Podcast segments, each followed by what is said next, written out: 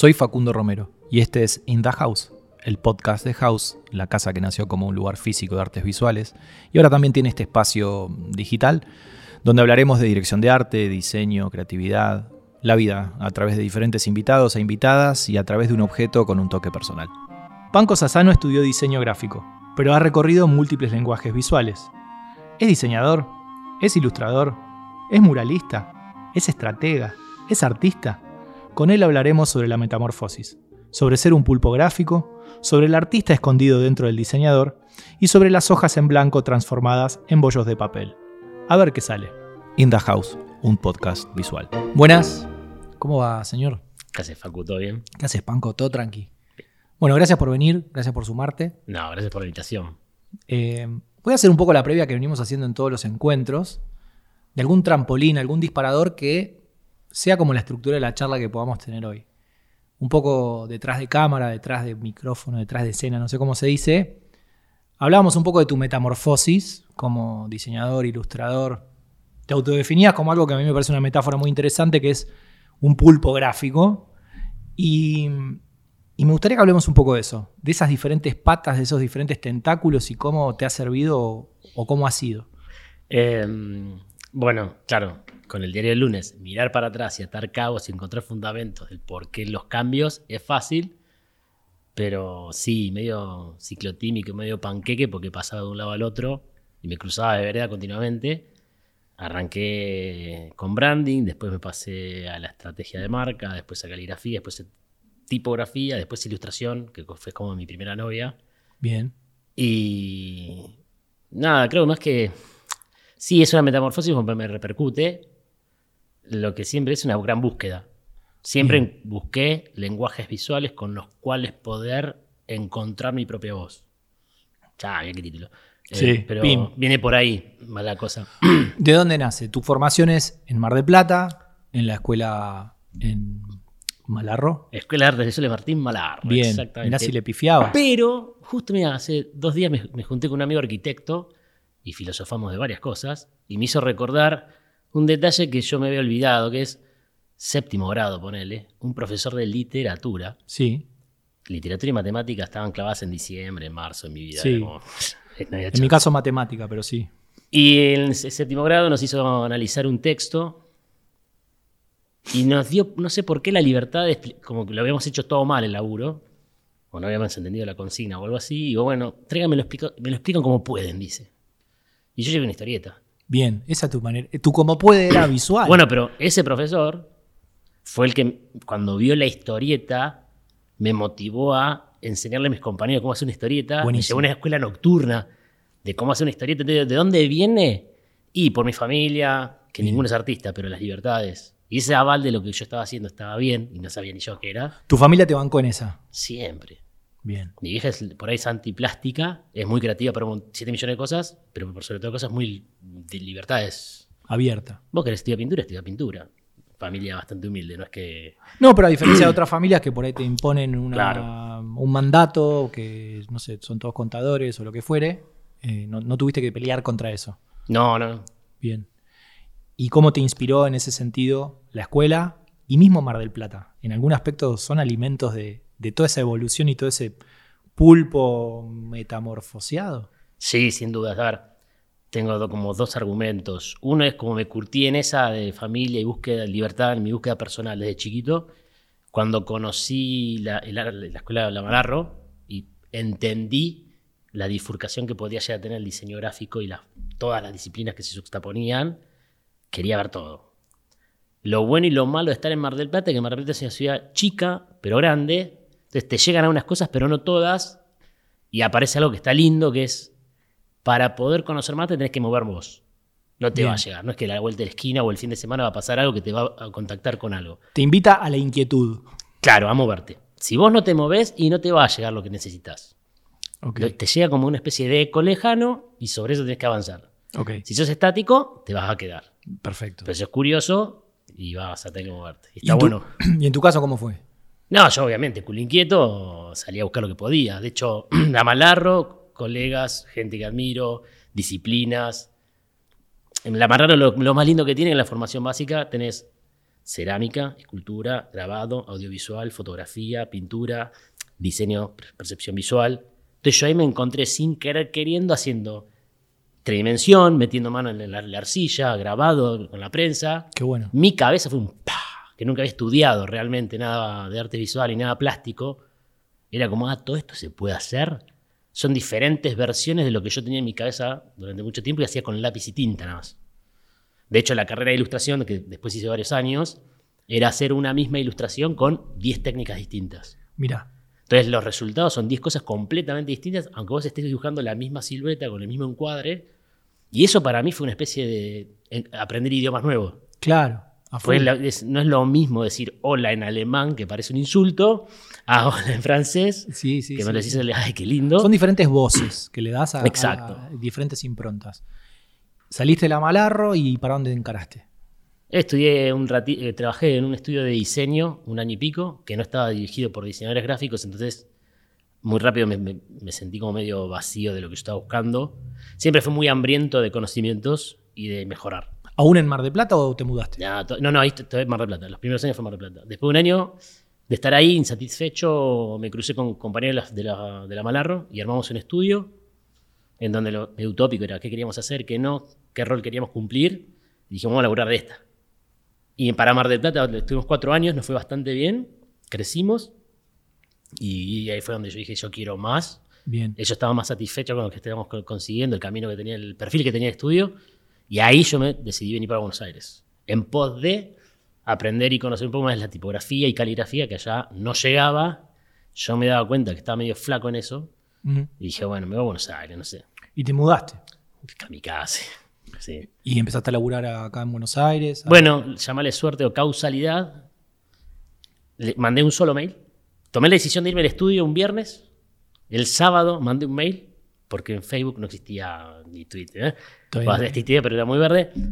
Y era Tomás García. Y Tomás García vio mi portfolio y dijo, dale, venite. Trabajé dos meses con él. Mira, No era lo que yo buscaba y yo no era lo que él buscaba. Entonces nos dijimos bueno. mutuamente, no sos vos, no soy yo. ok. Y ahí llegamos y yo ya estaba acá, así que ahí me puse de pico pala a trabajar de lo que podía y tuve la suerte, sí, de cruzarme en el momento exacto donde el auge del lettering. Sí. Entonces, siempre digo lo mismo, yo con el lettering no fue una cuestión de virtuosismo, sino de tiempo. Se alinearon los planetas, vos justo estabas ahí. Claro, para cuando se puso de moda, es decir, los directores creativos de todas las agencias empezaron a darse cuenta que el lettering estaba ofreciendo algo que la gente consumía, pasaba en otros lados. Yo no lo hice estratégicamente, ¿eh? lo hice por estudiar tipografía. Sí. Y la pizarra cayó porque es fácil de corregir. Entonces, No, para y- estudiar es excelente la tipografía. Y tenías el talento para poder ejecutarlo, digo. Ponele.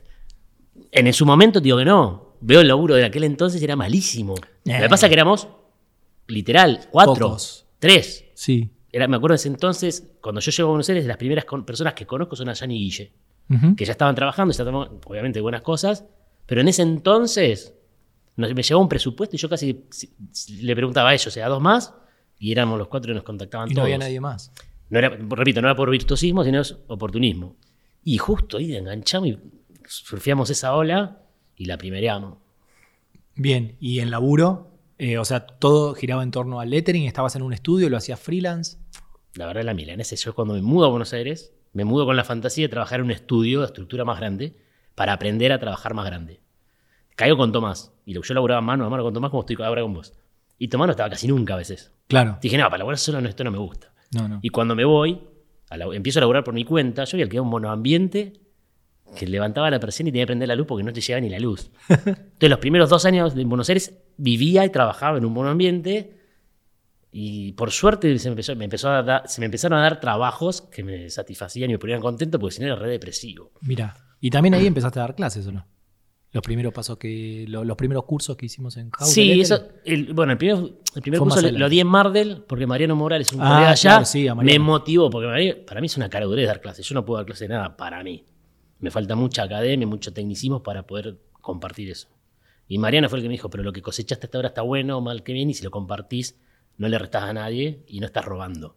Claro. Y sobre ese afán, eh, con esa idea arranqué y arranqué allá, y creo que el segundo, si aparecieron ustedes, Ahí viniste a hacer algunos de lettering en house. claro. Después hicimos de otras cosas, de gestión y eso, pero los primeros fueron de lettering. Exactamente. A full. Que vino Chini, de hecho, ya lo dijo antes. ¿Y de ahí cómo siguió y cómo, y cómo entonces se, se empezó a activar esto que dijimos al comienzo, esto de pulpo, metamorfosis? ¿Cómo se empezó a activar eso que vos Ex. sembraste ya en la Malarro y Es decir, claro, yo de la Malarro paso a, hacer- a trabajar con marcas y branding, empiezo a entender la concepción del sistema. Un elemento clave en el, cualquier identidad visual es la tipografía y de cualquier diseño gráfico, de hecho. Arranco con, la con el lettering para llegar a la tipografía en algún punto.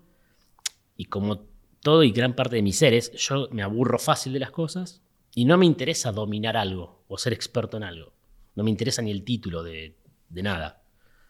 Cuando veo que entiendo cómo funciona y sé para qué lo puedo usar, lo uso. bien? Entonces, con la tipografía y la caligrafía me pasó que los entendí más o menos. Digo, ah, me, me sirve para esto, me puedo hacer esto. Bueno, me gustaría ahora aprender aquello. Sos muy de un poco de todo. Sí, siempre, pico, pico, pico, pico. Hay un meme de un perrito, viste, que agarra la pelota y lo agita. Ah, bueno, sí, así. Bien, Entonces, en esa voy cambiando continu- continuamente. Pasé por el muralismo, sí. por mil cosas. ¿Y ahora hoy dónde estás parado? Ah, uff. No, bueno, ahora creo que lo charlamos justo antes de, De entrar. Acá era justamente eso, es juntando todos los diarios de mi vida, me percato que no era de ciclotímico ni de indeciso, sino que intuitivamente sabía o sé para dónde voy más o menos.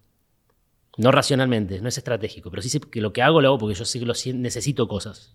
Y ese ir cambiando de arista dentro de las ramas del diseño o de búsquedas, yo lo que estoy haciendo es buscando y cosechando lenguajes visuales que me permitan, como decía antes, expresarme.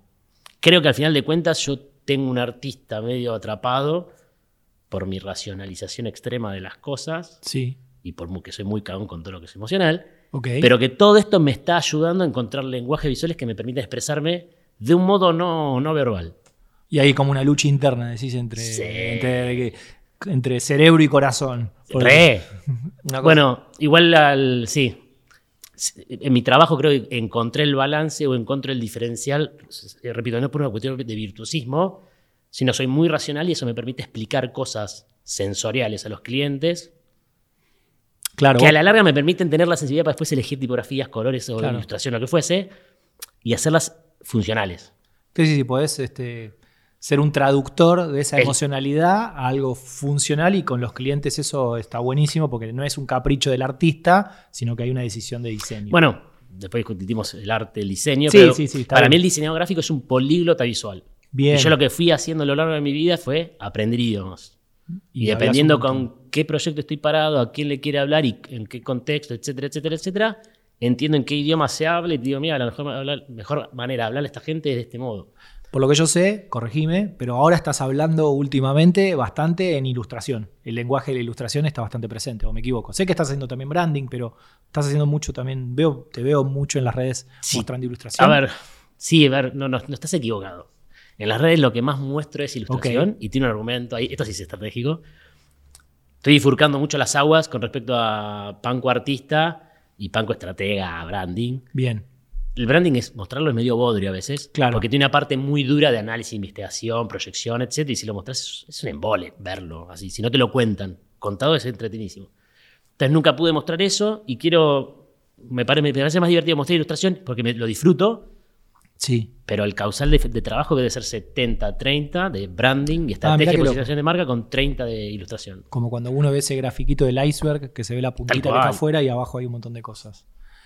Pero también debo reconocer como ilustrador, me- estoy bastante lejos de ser muy bueno como otros colegas que la tienen clarísima, pero los laburos los gano porque cuando me paro delante un con un director creativo o con una agencia, tengo visión de gráfico, sistémica y de proyectual. proyectual. Entonces, ya las ilustraciones los- nos ayudamos mutuamente a qué necesitas y cómo lo hacemos y cómo tenemos los archivos.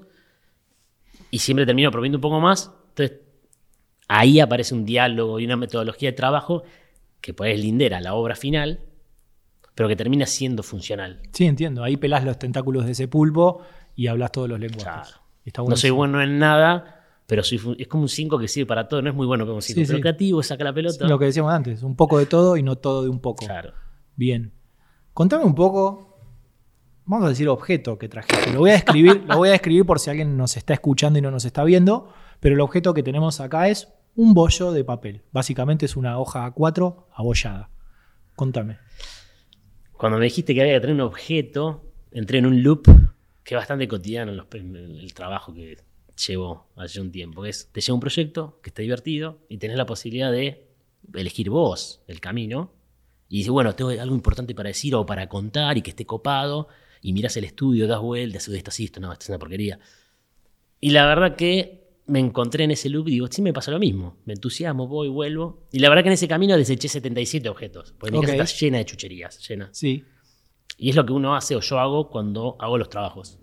Vos podés ver una obra enmarcada, colgada, y sí que linda o que fea, no importa, pero está colgada, está terminada. Un proyecto que lanzaste al mercado y ves la lata o la botella o la marca.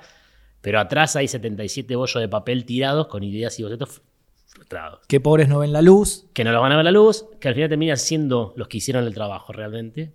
Y como metáfora, y me divierte lo del papel en blanco abollado, porque hay que subrayar eso, es un papel en blanco abollado. Es, el papel en blanco es una promesa futuro de algo. El Es- que no está todavía abollado, el papel lisito, es, es, ahí no pasó nada, va a pasar seguro. Es como que ahí está hecho para que pase algo. es el momento cero. Habla de futuro. Como si yo lo abollo a la inversa, ya me puse un fin. Bien, Y uno empieza a proyectar qué pasó para que termine en ese lugar. bien. Yo particularmente, a lo largo de mi carrera, esto de ser cambiante, pulpito y medio ciclotímico y demás, Metamorfosis. radica en que no tiro a la, a la basura ningún papel en blanco, avanzo, hago, por más que ya sepa que va a quedar mal. Vivimos en una estructura en donde nos enseñan cosas, metodologías, procesos, de cómo se deben hacer y cómo deben llegar, y cómo- qué es la perfección, qué es el arte. Entonces, cuando ya presupones que va a salir mal, lo descartas. Y no, y, y tu Y yo siempre hice, y no vos, me vos importa. vas hasta ¿qué- el final, aunque por no lleguemos No me bien. interesa ser el mejor caligrafo del mundo, pero hago caligrafía. y voy a si me llaman, eso. lo hago. Y qué sé yo, no sé, yo lo hago. Soy honesto con eso, yo, yo lo hago. Tuve la suerte de conocer muchísimos talentos, gente que ilustra de la hostia, que Sí. hace caligrafía de la hostia, tipografía de la hostia, y porque su laburo no es perfecto, no lo muestran. Claro. Eso es una picardía, hermano. Hasta que si esperas a que sea perfecto, te, se te va a pasar la vida, se te pasa el tren, y después aparece un boludo como yo que, por cara dura, termina trabajando. Y le ganó. Es como la, la tortuga y la liebre, como esa, como esa, este, como esa fábula, ¿viste? Que la Claro. liebre supuestamente llegaba más rápido, pero la perseverancia de la tortuga terminó ganando en algún punto. Sí, en realidad yo ahora me considero la, la liebre que va corriendo rápido, no importa dónde. Y, y- y en esa- y en esos intentos fallidos o en esos bollos, ¿tenés como un archivo de bollos, por llamarlo de alguna manera? ¿Organizás esa información por el uso que le puedas hacer a futuro? No sé, en tu, en tu compu, en lo que sea. ¿O, o llevas alguna bitácora, bitácora de esos recorridos? ¿O Te iba a están a en tu decir mente? Que no, y después me di cuenta que sí. Porque si entro a mi. Yo tengo, viste, tengo el iCloud, tengo el Dropbox, tengo. Todo. Todo, no sé para qué, pero tengo. No te miento, sí, los últimos 16 años de carrera los tengo todos. Los tenés. Están. ¿Y viajás en el tiempo y vas a cositas que has hecho? Muy de vez en cuando. De eso. Me- sí, sí me divierte ir atrás para recordar los procesos. De brandings complejos. Bueno, ahora, si Dios quiere, sale en este año o el que viene. Un branding que hicimos hace tres años. ¿Porque llevó ese proceso de cocinarse? No, porque los, los procesos te exceden. Hay un cliente, un contexto, una pandemia y mil cosas que hacen que a veces las cosas queden en una cajita Y no que no se aprueban o que se, que haya rebuscadas. Entonces, cuando se aprueba al final, decís, a ver qué pasó acá y vas, a- vas atrás en el tiempo y recordás lo que hiciste y aparecen satisfacciones y, uff, qué pifié esto. Pero sí es lindo volver a ver y llegar a los mismos fundamentos a veces. Está Sí. bueno. Pero bueno, entonces estos bollos de alguna manera los construís eh, adentro tuyo, digamos. estos- Sí, a ver, siempre dije lo mismo. Para mí hoy en día, si tengo que hacer un autorretrato, es un cesto de basura lleno de bollos. Y eso va a ser más auténtico de lo que está colgado en la pared.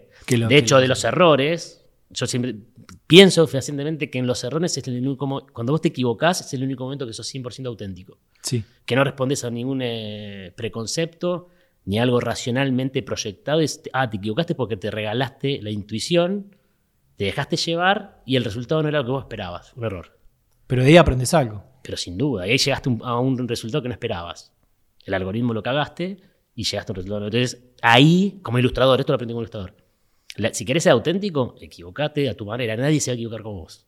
Sos de, de una, de una misma ilustración en donde, entre comillas, te equivocaste. ¿Vas grabando versiones probando diferentes caminos de un mismo recorrido? No. Vas para un lugar. Voy para un lugar hasta donde llegue. Y después te voy a decir, qué cagada esto, y queda en un cajón. A veces subo. Ahora me, me aprovecho, ¿viste? Las historias son medias efímeras. entonces, no me Ah. sé si me gusta esta ilustración, pero la tiro. Mueren 24 horas de último. Pero me gusta a mí el ejercicio de mostrarlo.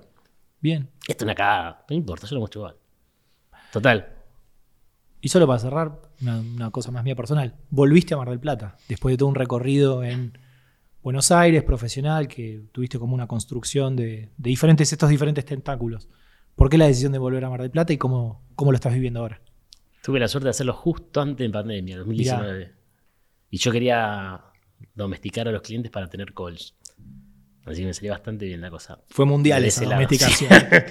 Eh, no, bueno, la verdad que de hace un tiempo esta parte me di cuenta que no me, no me interesa en lo más mínimo ser un gran profesional.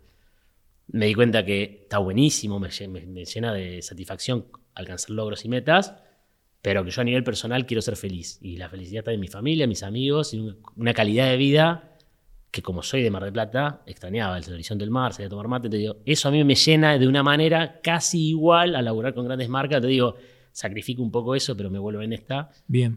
y en eso Bueno, a la Mar del Plata la habías hecho un bollito en algún momento y la volviste a abrir y volviste. No, Mar del- la anécdota simple es nunca cambié ni el documento. Ok, entonces era simplemente un recorrido, ¿no? nunca la habías dejado. del es, es una obra que está siempre en el bastidor ahí, colgadita, a medio Es más, ahora, ahora que me lo decís y reforzando lo que decís, yo me acuerdo que nunca habías cambiado también el teléfono de Mar del Plata. Exacto, El, celular nunca de, tuve el tuviste 011, pre- jamás. El prefijo de Mar del Tal Plata. Es verdad, me desdigo, tenés razón. en ¿no? el inconsciente, no, te vas a ir de acá. papá. Tenés razón, tenés razón. Y Mar del Plata es una cosa que amo a una escala despamparantemente bella, porque sí, la odio en un montón de cosas, en el clima, por sobre todo. la- pero después en el día a día te pega cachetazos de, de belleza que son hermosos. Sí. De la gente, la rutina. Ahora está mucha comida, está mucho mejor.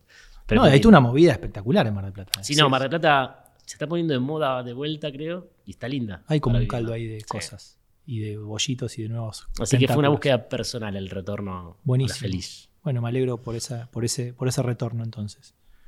Gracias por venir, gracias por sumarte y buen recorrido, buenos bollos y nada, suerte en las nuevas hojas en blanco. Gracias por la invitación. De nada.